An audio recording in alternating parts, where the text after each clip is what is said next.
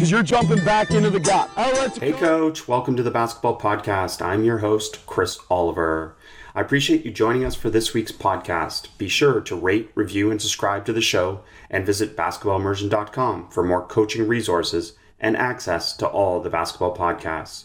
I hope you will give us a shout out on social media on Twitter at BBallImmersion or on Instagram at Basketball Immersion to help me continue to share the game. Enjoy the episode. Excited to welcome Hope College head coach Brian Morehouse and his assistant coach Courtney Kust to the Basketball Podcast. Morehouse is ranked among Division III's elite active coaches by winning percentage, winning 87.4% of his 658 games with 17 Michigan Intercollegiate Athletic Association championships. His teams have also made 20 NCAA Division III tournament appearances. Hope finished the 2021-22 year with a record of 31 and 1, an MIAA regular season and tournament championship, and the NCAA Division III national championship. The national championship ends a three-year stretch that saw the Flying Dutch post a record of 76 and 1. It's the third national title for the program and the second for head coach Brian Morehouse. A former Hope player, Kust, has been a member of the Hope College women's basketball coaching staff since the 2014-15 season. Kust was named a member of the Women's Basketball Coach Association 30 under 30 class, a distinction that recognizes 30 up and coming women's basketball coaches aged 30 and under at all levels of the game. Brian and Courtney, welcome to the podcast. Thanks for having us. Yeah, thank you. Yeah, this is going to be fun. And uh, Brian, let's maybe start with uh, you. I mean, the incredible success and the consistency of success, and you know that three-year run you're on. Obviously, COVID aside, uh, just remarkable. But uh, why is Courtney here? Things don't things don't really run in our program without Kust. Um, she, uh, you know, a lot within our basketball program. Um, I'm a big football guy, not so much as a fan, but as a systems. Like I'm I'm fascinated by coaches that are in football and how they structure, how they organize, how they're so efficient, how they're so detail oriented. And a while ago, I just made the decision that we would structure our staff like a football team. And so I would be the head coach, but I would be like in sync so closely with my offensive coordinator, my defensive coordinator, our special teams coach, our recruiting coordinator. Um, and then we would be able to delegate, but also under the whole umbrella share, right? So um, I'm not the only person that's running the offense. My defensive coordinator is mm. not the only person. But when we walk into practice, I expect those people to have a plan.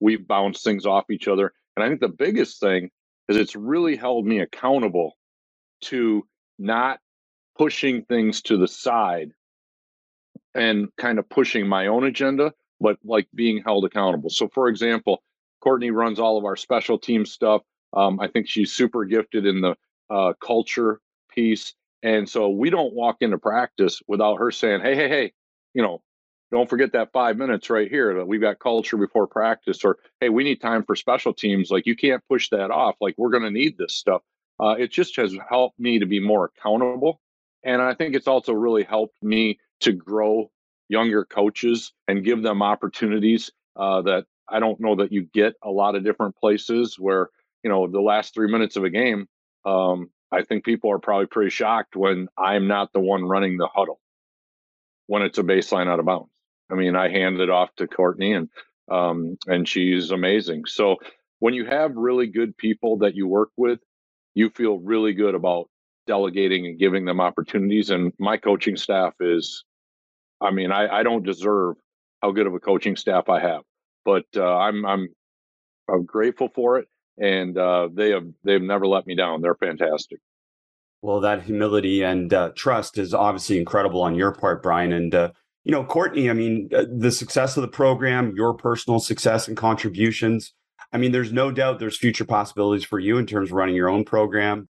Just incredibly grateful for the opportunity uh, that Coach Mo has given me. It's I think it's really special when you have the chance to coach at your alma mater and and where you played. So I played under him for four years, and I, I think that we really just have a great thing going. I, I believe in the values of this program. I believe in everything that Coach Mo stands for, and I I'm happy to help contribute to that as much as I can, and really just focus on on being here and being present and doing the best uh, that we can with with the players that we have, and yeah, so I, I love Hope. Uh, I would love to be a head coach one day, but Hope is hope is definitely where where I'm at and where I'm where I'm focused on staying. That's great stuff, and uh, you know, incredible success as I read in the introduction, and uh, you know, the, you guys sent me this graphic, this we mentality, and uh, you know, beyond obviously having talented players, which is the obvious part of it, and recruiting, you know, this we mentality, I imagine, is one of the reasons for your success. So, can someone just give us an overview of what the we mentality is? I'll start, and then we can let Courtney fill in the blanks. Um, for us, we, which is W period E period, uh, it stands for win everything. And I think for people outside of our program, when they hear us reference it, they're like, yeah, of course you want to win every game. Uh, for us, it's a lifestyle. Um, it's it's a series of daily habits of every interaction that you have, every moment of the day is a, is really a chance to win or lose. Whether it's walking down the hallway and you look across to the other side and you see a, a maybe a gum wrapper on the floor and you think, you know, that's the janitor's job. That's what they get paid for or you walk across, you pick it up, and you throw it away. And um, I think that we are just a series of things that we do well or poorly. And I don't think that there are really gray areas when it comes to that. So we want to we want to instill in our players the fact that when you wake up in the morning, you're going to have a series of opportunities to make a decision, and that is going to form your habits. And those habits are then going to eventually carry over into the basketball court when we're practicing playing games, uh, how you relate to your teammates, how you relate to your coaches. And then the the real hope is like where this really we want it to go is this hopefully impacts you for the rest of your life. Like the, the goal is not to build a great human being and a great basketball player for four years. The goal is to build great women that then carry these habits with them for the rest of their lives in relationships, um, in their jobs, in how they wake up each morning and try to live their lives with excellence. And Courtney, uh, this is something uh, that has evolved through the years, I imagine. And uh, what what has been your part in the we mentality? Yeah, so um, we actually kind of took the concept uh, from a, a, grit pyramid from Angela Duckworth's book. Um, and that's kind of where we started. And she talked about like, you know, if you have a big goal, really, how do you break that down and make that um, more of like a daily reality, right? So we have this, we call it a we, we pyramid, um, kind of talking about the we mentality. And we start at just what Coach Mo was talking about with like the smallest things, picking up after yourselves, uh, saying thank you to people. How can you just be a, a, good person every day? How can you win the moment? Again, we, we believe that you can either win the moment or lose the moment. We don't really think there's like a, a, a neutral there. So we're always encouraging our players to to try to win all the moments that they they have throughout the day with um you know kind of to relate that back to basketball with a big goal in mind right i mean our goal every year is to win a national championship it's to be the best the best basketball players that we can be on the basketball court, off the basketball court, and the culmination of that is is a trophy and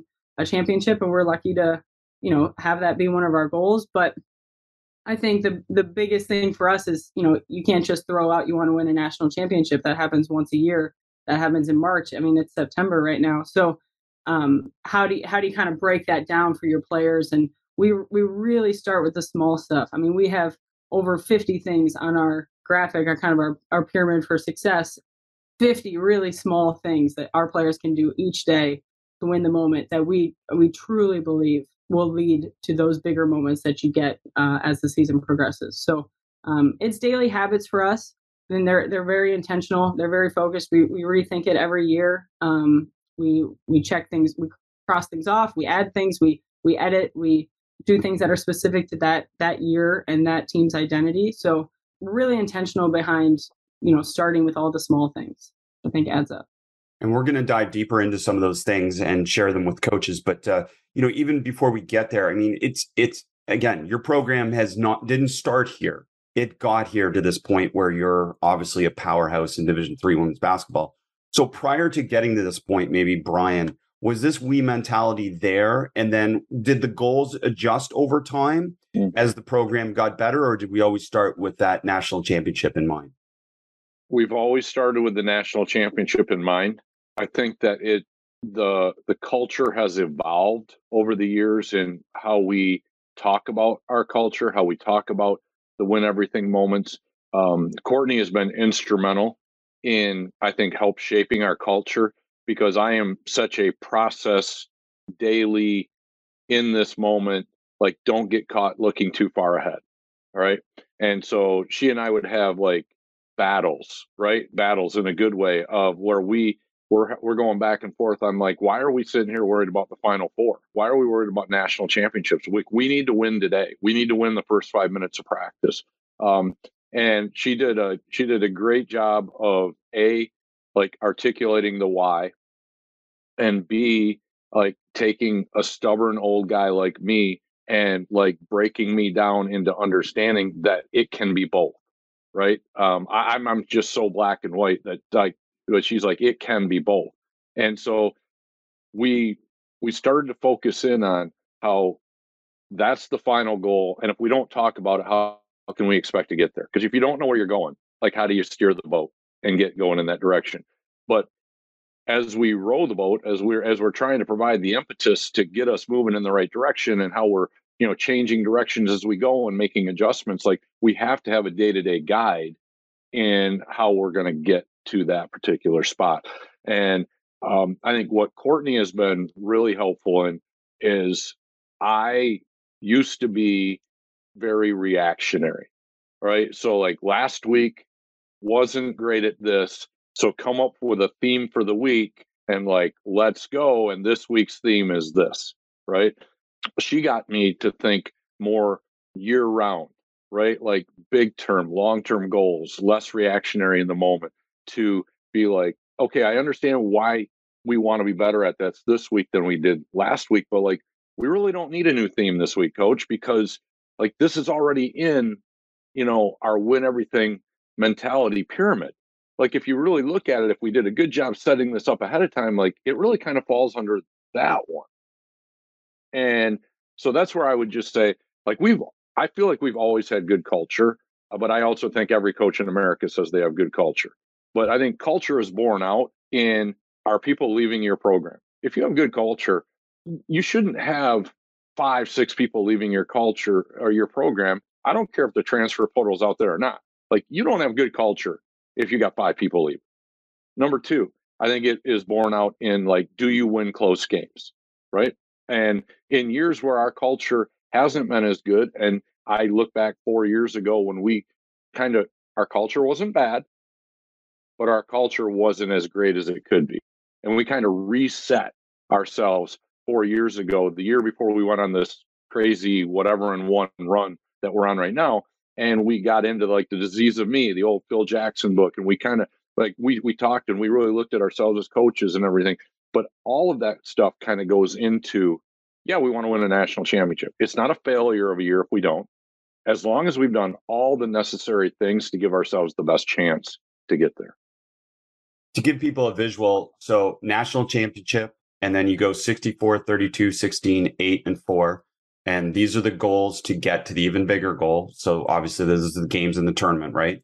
And then undefeated in league, win regular season tournament championships, win the MIAA tournament. Uh, those are goals to help us reach our big goals. That's just to give the top, and we'll get into some of the stats and some of the different specific things. Courtney, you mentioned tweaking this and t- constantly talking about this. Are yep. is player input involved? Oh, definitely. Yep. We um we typically spend time at our fall retreat um, a couple weeks after our season starts. We we takes a, a Saturday to just kind of hang out and do some team bonding. And this we typically have like a, a deeper conversation surrounding that weekend, and this is a part of that. So our captains first get input on you know in the fall we we talked about it this summer actually just um, through conversation of you know are there things we really want to emphasize this year? What's the mentality we want to have going into the year? And then really do a deep dive like once our season starts and a couple weeks in before we start games. But uh, that's where we kind of refine what's specific for for this this uh, this team. And specific is it specific for this team when you have these stats here, these stats that you'll strive for and measure throughout the season? Do those change per team and per personnel a little bit? Uh, they do, yeah. So we, we actually reflect on what we've done the previous year. So I think actually, for example, the year before, so not this past season, but the, the year before, we shot 70% from the free throw line on the season. We wanted to up that. So we upped it to 72%, right? So we we kind of take what where we were at from the previous year and challenge ourselves or kind of refine based on, you know, just the previous season and wanting to get better in certain areas. Uh, typically the the past the six stats that we have on our our pyramid kind of have stayed. Those are kind of our core beliefs and I think um, you know, have been a recipe for success for us. So uh, we might change the number, but the, the stat itself itself is not really changing year to year. That's great. And uh, someone want to give us a little bit of a deep dive on those uh, six things? I'll take a couple of them, then Courtney can can fill in afterwards. Um, you know, one of them is three attempted charges or three three charges taken in a game. Um, the way that we play is very high tempo on defense, like a lot of ball pressure, take away the three, make people put the ball on the floor byproduct that is going to be people that that take it hard to the rim and sort of our rotational help side defense and everything. That doesn't work if A, people aren't in the right spots and they're not driving people to the correct areas, but it doesn't work if you don't take charges. Now, we took fewer charges the last couple years because we had a six-four post player who is the greatest defensive player I have ever coached in 20 years. And so we took fewer charges but it doesn't mean that that wasn't the goal. So three charges. Um, when we talk about like a, a, points per possession piece, we break it down to defense and offense. Kyle Irvy, one of our assistant coaches, is an absolute whiz in math and like how we how we break things down. And then we just really wanted something that we could bring to our players that wasn't emotionally driven, but it was like data driven. And we are big into data in our program. And so like the 0.5 points per possession on defense, um, that means that you got to play without fouling. That means that uh, you got to turn people over. That means you got to rebound the ball at a high level. So all those kind of things go into that stat. Um, and we've been very fortunate to lead the nation in attendance the last or attendance in defense the last three years, or be in the top two or three. And I think this that data has helped us.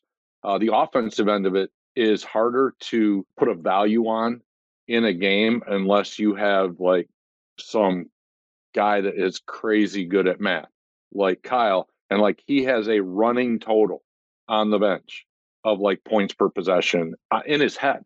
And so he uses that to give me feedback, give Kust feedback, give our players feedback on like, hey, we're at 0.7 points per possession right now. And then the bigger part of that is why. You know, our, our kids know why we're at that because we talk about it every day in practice right? We're not getting the ball to the rim enough. We're not getting paint touches enough. Um, we need to shoot more free throws. Why did we shoot a pull up jumper? Like that's, we don't do that, right? So, like, that really helps guide our in game. And then it also gives us a great tool to evaluate the game and come back to our players and say, this is where we reached our goals. This is where we fell short. If we fell short, why? If we reached them, why? I'll let Courtney talk about the other three.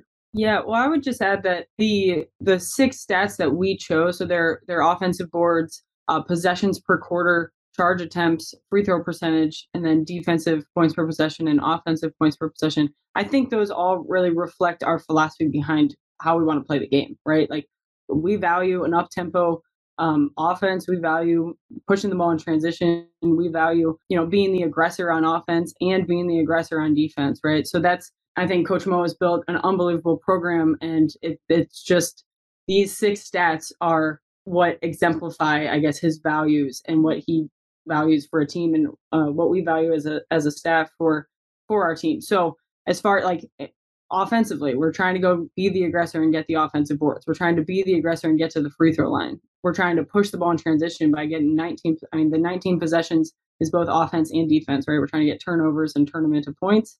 And then we're also trying to, you know, get the ball up the court in four seconds and get right into our, our offense. And then um, as far as, you know, charge attempts and that's being the aggressor on defense. So I think it's more of it, those six stats encompass our mentality on how we, we coach. And so I would encourage like other coaches, like think about what your, what you value and then you know have that be the framework for how you choose like what you want your in-game goals to be as you move forward so i love that uh, that explanation, uh, the understanding of why you choose these stats. That's great. Uh, give us a little bit of an insight in terms of how you connect these stats to practice and then practice to game. because that's obviously one of the magical things that comes from stats. Yeah, that's a great point, Chris. I was actually just going to uh, bring that up because Courtney did such a good job of tying up, you know, the why, right? I think that's coaches tune into this, like they can all see the stats, but like, why do we have those stats? So we're coaching to that.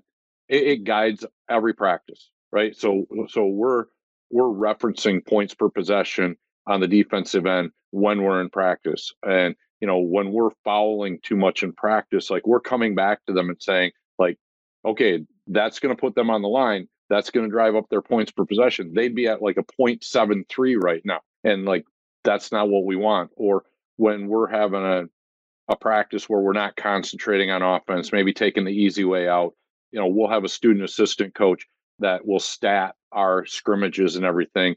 And we even like, we even stat like some of our transition drills where there's no defense, right? And we'll say, hey, we're going to try to get to like 1.2 on uncontested threes and layup drill that, that we do.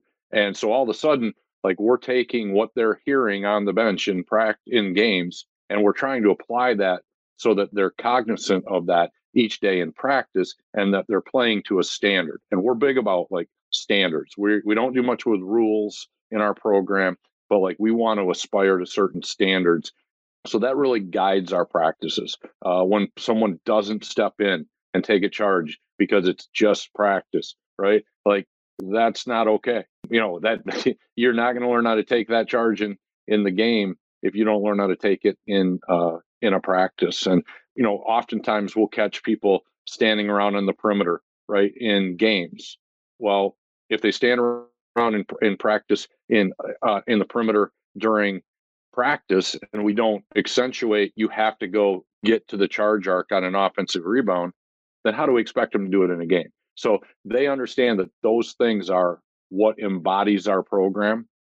And if they do those every day in practice, it's going to then carry over to the games. To, to me, that's awesome. And that's modern coaching is connecting the, the stats to the game. And that's what we worked on. And that's why we're working on it and making sure that practice transfers to games. And, you know, Courtney, I imagine like you being a former player and playing in this program and the different things. I mean, players are smarter nowadays because of all these analytics and these stats that we can throw at them, aren't they? Yeah, totally. I think it's a it's a very different game than than when I played solely because of of all these stats and the resources that we have now. I mean, the game has grown so much. I I don't like to date myself, but at 10 years ago, uh, we weren't we weren't quite doing doing this much and I think that credit to Coach Mo. I mean, Coach Mo's led this program for 26 years, a, a really long time, and he's been ex- extremely uh, successful. But I think that one of the things that I have admired most or learned most from him is his ability to adapt and change with the times. And I think like we live in a world where you know everyone's on social media and everyone's looking at all a lot more detail than they used to, and we are able to have access to a lot more information. And I think that he has used that to um, his advantage really well, and it's been a, a cool thing to to watch and, and learn from. Well, and Brian, for for us that have coached at lower levels of college like this, I know you make your program the big time, but this is almost like adding another assistant coach, isn't it? The stats, and if you're using them properly, you're adding resources that uh, you know just are invaluable for a program, aren't they? They are, and you know, I I give credit to again. I, I've been. I think the one area I'll take credit is is I recognize talent, and when I say I recognize talent, I mean I recognize like good people, and to have younger student younger assistants and even our even our um our sports science division of our athletic program uh, to be able like we, we we monitor heart rate every day in in practice. Like we know their workload every single day. Um, this data it, it's so critical because that's how young people learn now. I think so many of our decisions so many of my decisions 15 years ago, 17 years ago we were emotionally driven. Like you're not working hard enough. Like you, that's a bad shot. You know, and, like they came as a like emotional bursts at our kids instead of being able to say, "Hey, we've talked about this." Like what? Like you're not one of our three kids that's taking pull-up jumpers from 15. Like that's not your job. Or like we can uh, we can reference a kid's like work rate in practice based on the data of the heart rate monitors and things like that that we have on them and we're like you know instead of saying you're lazy, you're not working hard, we can come at them and say, Hey, how are you doing today? Like, um, it doesn't look like your work rate is where you typically are. Well, I just found out that my grandma's really sick and you know, I didn't sleep much last night because I'm worried about her. She's got cancer. I'm not quite sure where that's going. Like, okay. So instead of me having an emotional outburst and yelling and screaming and saying, You're not working hard enough, it gives me pause to sit back and say, There's a lot of stuff going on in these young people's lives. Like, give them grace, ask good questions, and then if they're just not working, we can have it out. But like, I think you have to, it allows you to assume the good in your people.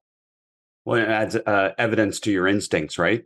Right. And and that's always a good thing. And uh, just connecting that for you, some of your daily habits that you have on your daily habits at the bottom of your pyramid: take care of your body, sleep, eat, hydrate to be great. You know those things direct directly linked to what you're talking about in terms of heart rate monitor and knowing if they're you know if they're at their optimal level or not. And I'm curious. Then you connect those things with some data and some evidence and then just give us an example if somebody is potentially in that overtrained zone or you know not optimal level what what are you doing with them?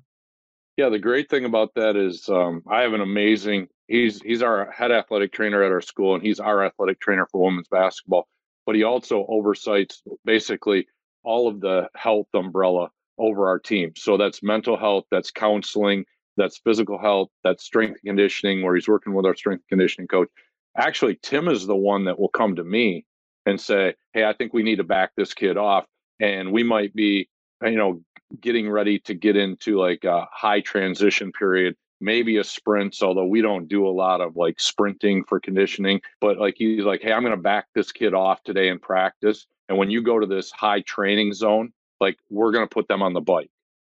And so it's less impact less eh, you know hip knee ankle stuff uh, maybe their legs just need a refresher because it just like they're trending down.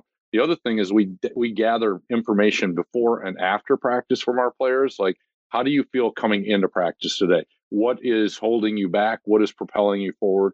After practice, like we give them a question there on like, how did you think practice was? Did you perceive it as incredibly hard, hard, not too bad, pretty easy? So like we start to see if their perceptions match up with what we design as a practice. We start to take all that stuff and we put it together. And then through a, a group effort, and again, this is where I think I've been able to grow.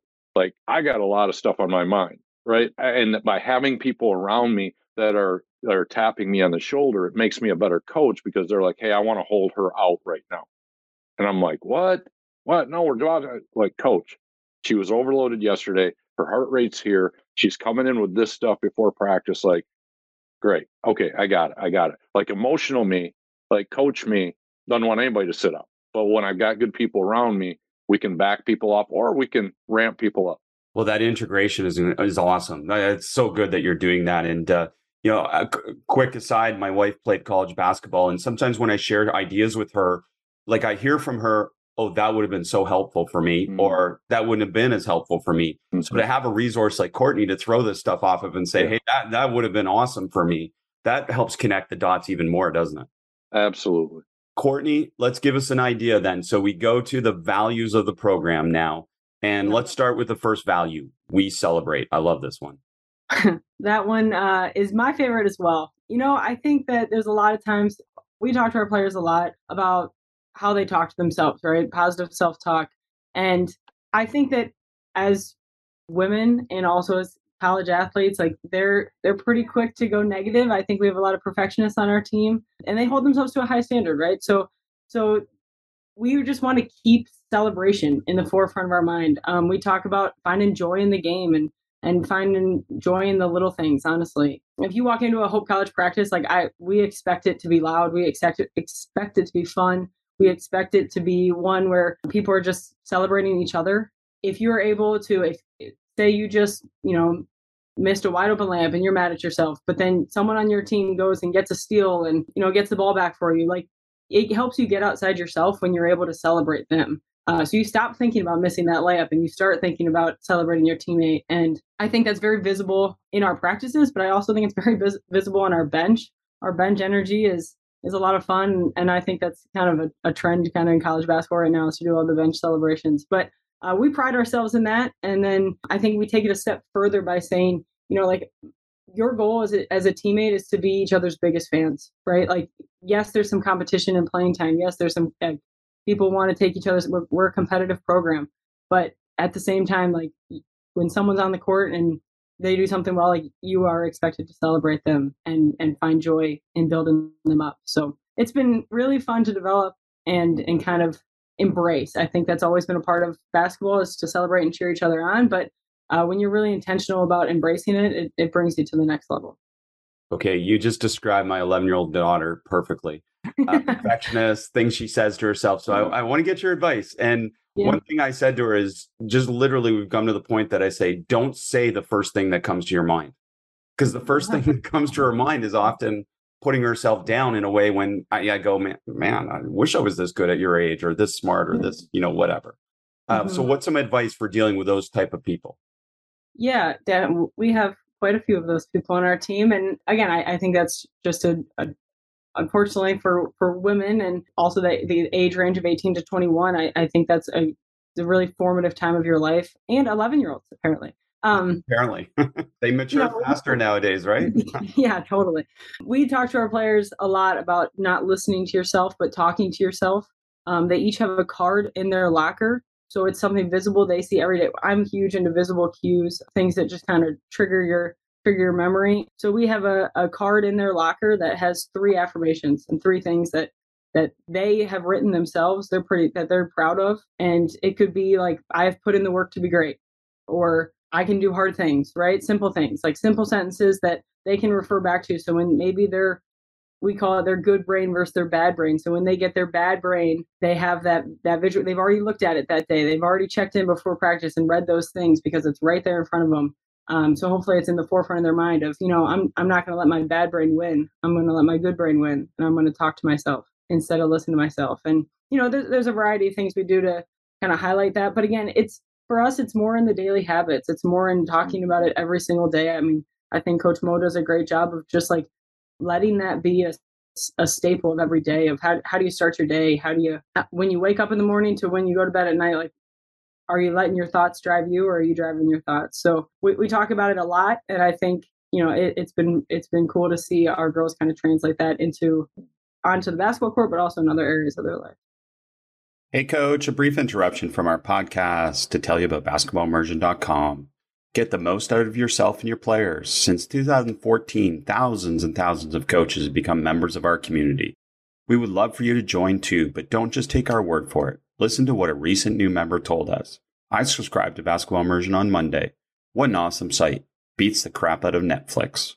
And here's what a long term member told us BDT and eliminating the fluff has been the reason we have become successful as a program. A basketball immersion membership has been our secret weapon. What are you waiting for? It's time to next level your players and team. Join our membership community at www.basketballimmersion.com. We look forward to sharing everything with you. Yeah, that's a super practical yeah. advice. Thank you, Brian. You want to add? I, yeah, I, I think you get what you emphasize, and the the longer I've done this, the longer I realize that you can't emphasize everything, but you've got to be able to pick out like what is most important to you.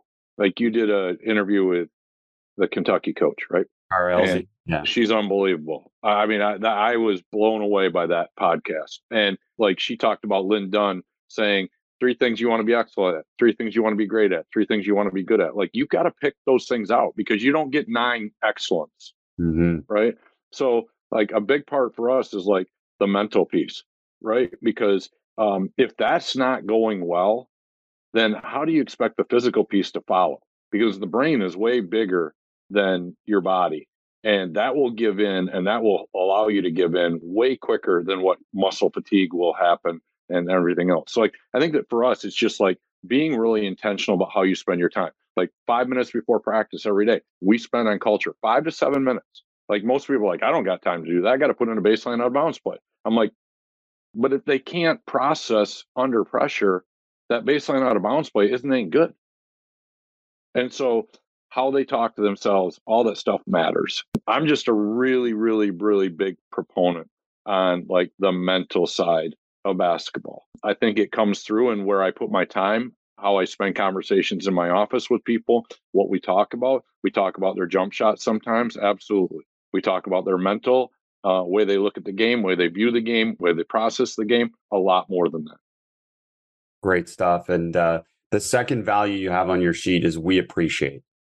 Yeah. I'm I'm really big into all of these, but um, like I love that we appreciate. We have so much to be grateful for. I mean, you look behind me on my screensaver here, and like you see a full uh, DeVos Fieldhouse. Uh, we play in one of the nicest arenas in the United States, D1 through three, and it's even better because we lead the nation in attendance every single year. We have a lot to appreciate, but we live in a culture that is so driven by likes on our Instagram, you know, how, how many people viewed my TikTok, you know, that kind of stuff that I think it causes us to lose sight of all of the great things that we have day to day. And I'm not going to be that guy that says social media is the bane of this generation's existence. I think social media is great. Like I, I like, I don't post anything on TikTok, but man, I love me some TikTok and um, I get to like I, I, love to cook. You love, love some basketball immersion Twitter too, Coach. I, absolutely, and I and I follow you guys, but like like I get half my cooking ideas off TikTok. So like it, you can either use it for good or you can use it for bad. But getting back to we appreciate, like we have so many things that we can appreciate. But again, I think sometimes our bad brain like triggers, you know, the the stuff that isn't really reflective of our whole day. I, I saw a great tweet. I can I don't know who put this out there, but they said, "Are you having a bad 15 minutes? Did you have a bad 15 minutes, or did you have a bad day?" Right. And I think so often, like our bad brain goes to that bad 15 minutes, maybe that bad interaction with a professor, maybe that bad moment in practice or whatever, instead of saying, there were hundreds of great moments today. So, where do you go and what do you choose to reflect on and focus on? And I, I just think that's important. You know, I've been extremely blessed to be at Hope, uh, to be surrounded by great people, to have great players here. But I also think uh, it goes beyond just me. You know, I think we want to teach our players to be appreciative of like, all right, when your mom is on the phone with you, like, and you're like, my class is hard. This is hard. This is hard. Uh, how do you end that? Like, how do you end that in appreciation? But I'm so grateful that I'm at Hope, right? But I love this place because if it's all bad, you you, you might want to find something else to do, right? A lot of what we do with our players is like if they have those negative thoughts, if they have a complaint, we insist that they end with, "But I got this," right? So like you can say it, right? You you can have a complaint, you can do whatever, like oh my gosh, I've got two exams tomorrow. Uh, I don't know how I'm going to get everything done. I got to get a paper done by 6 p.m. tomorrow. And that's like negative. Part of the appreciate thing is like, but I got this because you know what? You've had it ever since you've been at Hope. You're just going through a tough time, but appreciate the opportunity, appreciate the tough, appreciate the hard. I love that. I love that phrasing. That's part of the the beauty of this podcast is hearing things like that. And you know, it, it strikes me as like when someone says I can't, always following it up with yet. Right? It's yes. okay to say I can't do something, but always add the yet because you can yeah. do it. And I that type that. of thing. Um, that's brilliant. Uh, so we show up is the third one. Uh, not that these are in order, but that's the the third one. Yeah. Courtney, you got that one. Yeah. Our this was uh, a, a newer concept. So this past year's team, this was our first time having this word kind of brought up, and, and we loved it. And I think we we really embrace it and we continue to embrace it to this day. I mean, show up can mean a million things. For us, it's it's showing up every day to practice. It's showing up and working harder on your own personal game, uh, getting individual workouts in. It's showing up uh, and just putting in the time. It's showing up and being fully present where you are. Like that's a big one for us. Is one of my favorite phrases is just be where your feet are. Like be present, show up, and you be there.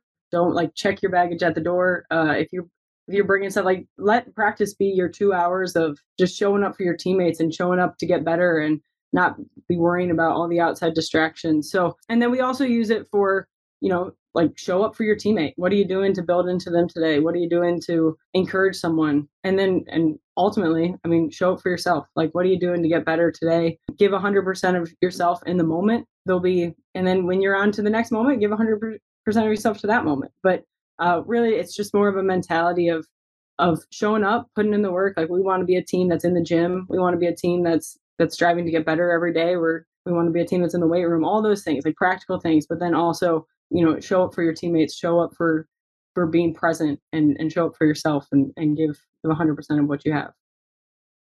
Awesome and then the last one uh, we believe in, and i particularly like some of the phrasing that you've added to this that we believe that we are all enough what a powerful statement that is so we believe yeah we believe um, and i'm going to ask courtney to fill in behind me a little bit here but again i think this goes back to like the mental piece of the uh, and the bad brain but like I think so often, and again, it's going to sound like I'm bashing Instagram and bashing all the social media things, but so often, like we are in a comparison society and we get this feeling that we're not enough. Like we're, we don't look the right way. Uh, we don't lift enough weights. We don't make enough shots. We don't have the right clothes. We don't hang with the right people. And we believe that we are enough because you're amazing. Like we, you, you have to believe that you are amazing. And you have to believe in yourself. You have to believe in others and you have to know that people believe in you. One of the things that we really started to reference going down the stretch last year was unconditional love. Okay. Unconditional. With success comes actually people, I don't think they quite understand this, but like there, there's a lot more pressure with success than I think there was when I was just getting started as a coach and I'm just fighting and clawing for every win. Right. The losses are torturous. The wins are like, okay, got it. Like move on, but we got to get a lot better at this. That's one of the reasons that we talk about we celebrate. Right. But the the we believe part comes in where last year we talked a lot about unconditional love and the we believe end of the things as we circle up in everything that we do. If you look at any picture of our team, huddles, I might be talking to the team, but like we are huddled up in a circle uh, before games. We're huddled up in a circle. That means nobody's more important than anybody else, right? My manager is no more important than, than me than I am of our manager. Our best player is no more important than than our uh, worst player. All that kind of stuff. like all of that stuff goes together. But the we believe part comes into. We talked about our circle, right, being our protection zone. Nothing could penetrate our circle. When we're when we're hands over shoulders huddled up we're all together like all that bad stuff can't get in. And we talked about who's in your circle right? Who's in your circle? And you have to believe in the people that you're circled up with not believe the noise that's outside the circle okay? And so we talked about uh we're, we're huddled up center of the court i can still remember this and i said everybody says that we have to win everybody says that we have to do this I said, everybody's already got their hotels booked to Pittsburgh, you know, and this is like in February. And I said, you have to understand that if you miss a shot, that the people that matter are in this circle, right? You have to believe that the people that matter are in this circle. You have to believe that your parents and your grandparents have this unconditional love for you, that no matter how much you succeed today, no matter how much you fail, like they will love you no matter what. Your coaches, if you miss shots, if you mess up, will love you unconditionally. You have earned that trust that they believe in you. And so all of that stuff, I think, really played a big role in the we believe in like propelling us to wins and eventually a national championship. I'm going to let Courtney kind of talk about the stuff that we kind of did with like the card from Jen Fell um, and some other people are just like this caught on. Like our our whole fan base like was into the we believe like going down the last month five weeks of the season and courtney can kind of talk to that yeah we, decided um i think it was end of february probably as we were kind of heading into our conference tournament and our in the national tournament hopefully we decided we need a, a little edge i guess so we we tried to take again, we weren't making something up. We weren't like this was in our framework. We believe has been written in our framework since October.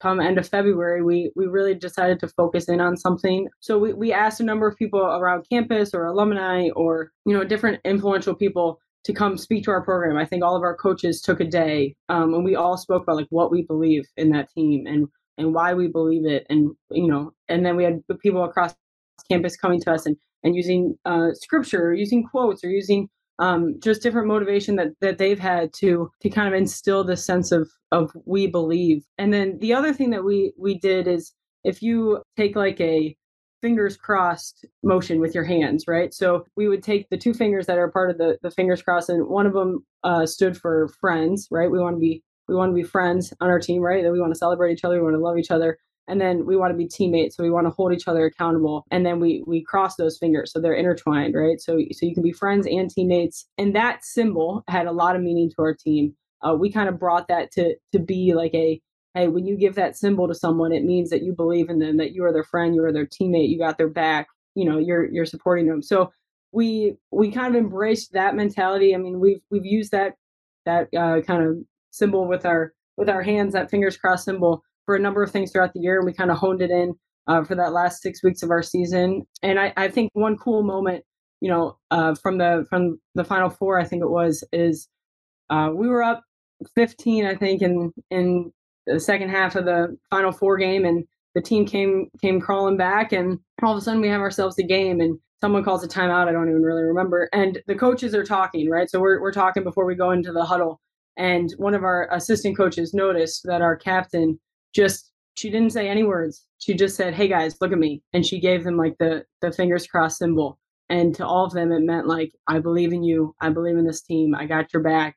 Like we have each other's back. And i think that's pretty cool when when you the framework really works and you see it in action. And like honestly like i was like in tears after hearing that story because uh, it's just so moving to me that you know one of our captains she's she's an incredible leader and you know people took what she said and just said okay let's take a deep breath we believe in each other let's go win this game uh, let's be poised and, and get come out of this timeout stronger so that's a really cool moment i think for us is for how this all kind of works right? Like it, I mean, it has to, people have to buy into it. People have to like live it out.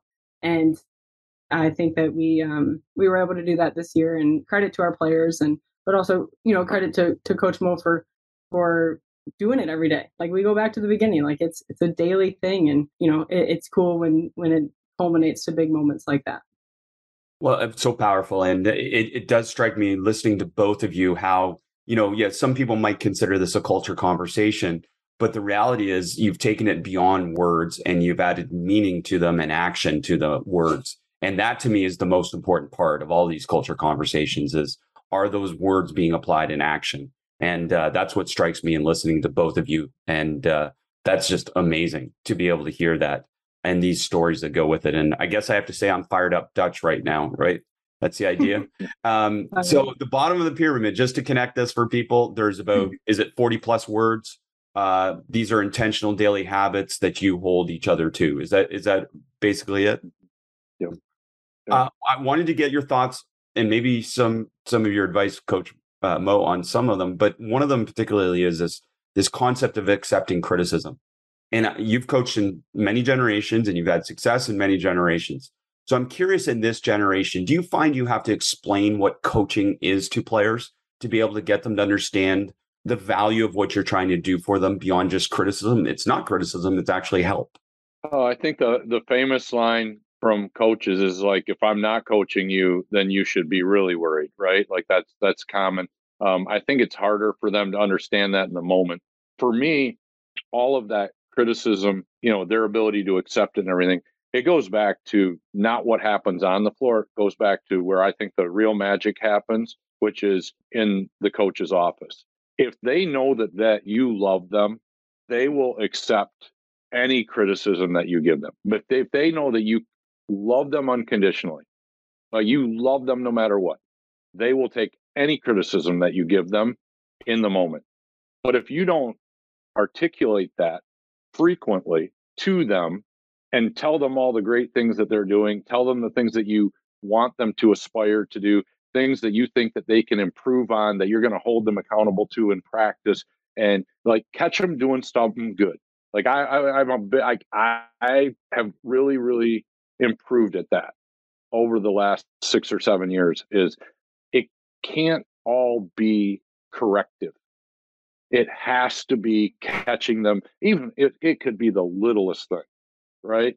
Just to be able to say something positive, which then allows you to come back with coaching slash criticism uh, and have them accept that. You know, I, I, think it comes back to like this thing too. This is a big failure recovery thing. Uh, kid throws the ball out of bounds in practice, and like they look around and their teammates are doing this, and they're like, "Hey, you know, make a better play next time. You got it. You got it." Right? Um, it's the same thing. Like when I light a kid up at practice, which is never fun for anybody. Um, you know, their teammates then come to them and they're like, "Hey, he's doing that because he loves you. You know, like he wants you to get better. Accept it. Move on. Accept it. Move on." And I think it's harder for younger players because they haven't been in our program. They haven't felt that love for as long as like a junior or senior. You know, when I get after them, no one likes it, but like they have had more years of buildup of love and encouragement from myself and our staff. So like they can accept the criticism, move on. I call it like you're either a Teflon player or a Velcro player. Like when I criticize you, like if you're a Velcro player, and I criticize you and that sticks with you. I mean, I once had a freshman at the end of the year tell me that I criticized her in November and like she was still trying to get over it. Well, that's a Velcro player, right? It, it stuck to that person. And I didn't do a very good job, apparently, of unpacking that. What we want is like that kid that, that we give them the coaching, they hear it, it hits them, they heard it, they're going to do something about it, and then they move on, but they don't carry the negative with it they carry, I'm going to be better at this. And there's a difference. I love that. Great stuff in terms of connecting that. And, uh, you know, the other one that really shows up for me is, is how many times you say, be grateful. And, uh, you know, that's something wherever I go in the world, my final speech to kids is always about gratitude and how gratitude can always bring you back to a place of positivity. And Absolutely. I think, Brian, especially that connects back to what you said before, which is this concept of did you have a bad moment or a bad day? And sometimes we define our day by that bad moment. But anytime you come back to gratitude, you come back to a happy place. So talk to me about gratitude and the importance of that in your program. First of all, I don't know that I've always been the world's greatest at gratitude. I think people just assume that when you win a lot, that everything's good, right? But I also think it can make you somewhat jaded in that if if it's about all about winning and like that's the end thing every single day and the, the games are what matters. I think that you just get things completely out of whack.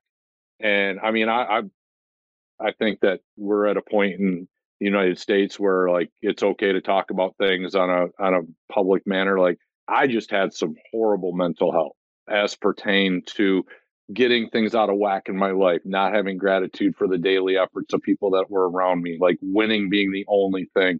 And I started going counseling and it changed my world as far as like being a more grateful person understanding like the bigger moments are a series of the smaller moments that perfectionism is not the goal improvement is the goal um and to like give some grace to myself. Like I, I was like the hardest i was i mean i was hard on my coaches and i was hard on my players at times but like never any harder than i was on myself and it was just stealing the joy which is why to me this whole we pyramid is very personal. Like we celebrate. Yep you know why i got that we celebrate on there? Where i learned it the most was a special needs kid that helps out with our team. And he comes into our locker room after every game. It doesn't matter if we beat the worst team on our schedule or the best team on our schedule. It doesn't matter if we played good or bad. He is in there and like in the middle of the circle of our team spraying a water bottle like you know like we're the best team in the nation. And I'm walking in there going, we should have beat them by 35 and we only beat them by 21. And I'm like, who, what, what are you doing? Right. So like gratitude is like, have, eh, have some gratitude for all the, your health is good. Your family is good. Your team is great. You're the best coaching staff in the United States. Like, you know, who has it better than I do? Like, I feel so grateful for that. And I just had to really connect back with reality and get more rational thoughts going through my head instead of the irrational. This has been so powerful. So many things have come to light from you guys sharing the game with us. And uh, so I'm curious. So we've talked about this we mentality, uh, this culture piece, all these different words, all these different phrases. Can you give us some examples of maybe how this has impacted certain players within your program?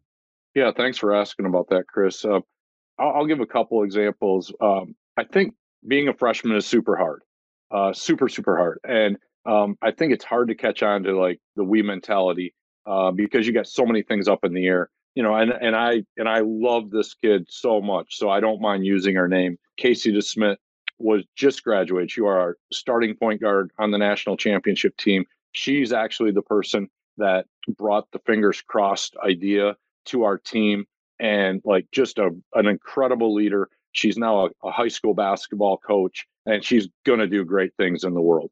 But when she was a freshman, she was on the struggle bus and she was unable to connect, in my opinion, to the we mentality. Uh, she was incredibly hard on herself.